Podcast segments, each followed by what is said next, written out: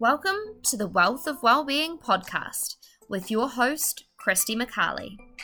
If you are in the pursuit of your best life, then you've come to the right place. This podcast is a collection of tips, tricks, stories, and reminders for us to live by.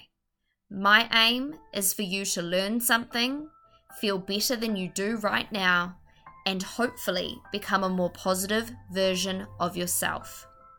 Let's get into the episode.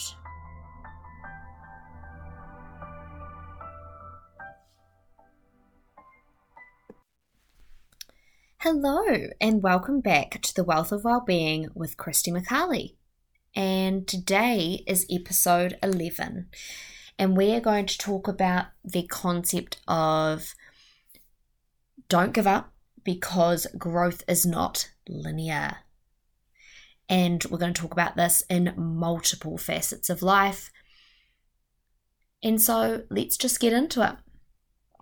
You know those days where you show up to the gym or you show up to work and you have this goal in mind and you've been working at it and you've been progressing and you're seeing that momentum and you're motivated by it and it's a great time. And then you show up one day and you think you're going to finally hit the goal that you've been aiming for, and you don't hit it. And how average you feel afterwards because you're like, no, I was so close.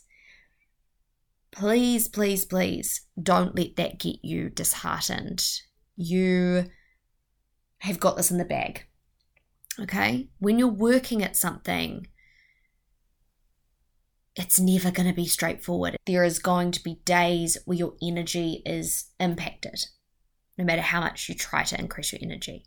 There's going to be days where you are not going to be able to go to the gym and do that exercise, or someone has been on that machine for the entire time that you've been at the gym and you need to get to work, or there was only one spot for a promotion and you went up against somebody else and you didn't get it, but you were so close. There's going to be so many instances of this. It's not funny. But what I need you to realize is that not every day is going to be a good day. And not in terms of it's a bad day in general, but it's going to be a disappointing day. Because you're going to feel like, even though you've been working really hard to get those goals, that somehow today just wasn't it. And I'm going to remind you that that is perfectly okay. It's perfectly normal. The perfect example of this one for me really is with my pull-up journey. And last year, I decided that I wanted to do my very first unassisted pull-up. And some people said to me, and you'll know who you are if you're listening. I don't know whether you are or not, but someone said to me, what do you mean you can't already do a pull-up? And I looked at him horrified and I was like, are you actually joking? Shout out to everyone who knows how hard pull-ups are. They're very difficult. I will never underestimate the amount of strength it takes to do a pull-up again. And I hope that nobody else listening to this thinks that they're easy, because if you do, please take yourself back to when you first started, because I can tell you now, when you were a teen, I, I'm about ninety-nine percent sure you couldn't do one. Anyway, that's a big sidetrack. When I was on my pull-up journey, I was doing lots of the normal things, like doing the banded pull-ups, but using the assisted machine, doing negatives, all sorts of exercise like that. I was also working on my handstands at the same time. Shout out to my handstand P T, you know who you are. And so I was working on my upper body strength. I was getting stronger. Some days I'd feel really strong. The next day, like genuinely the next day, I would feel very, very weak and I would not be able to do the same amount of reps that I did the day prior. And then a week later, I'd see a huge amount of growth and I was confused. So this is to say Every day is going to be different. Even when you feel like you're not progressing, you showed up, you did the thing, you are still progressing towards your goals. So do not let it get you disheartened.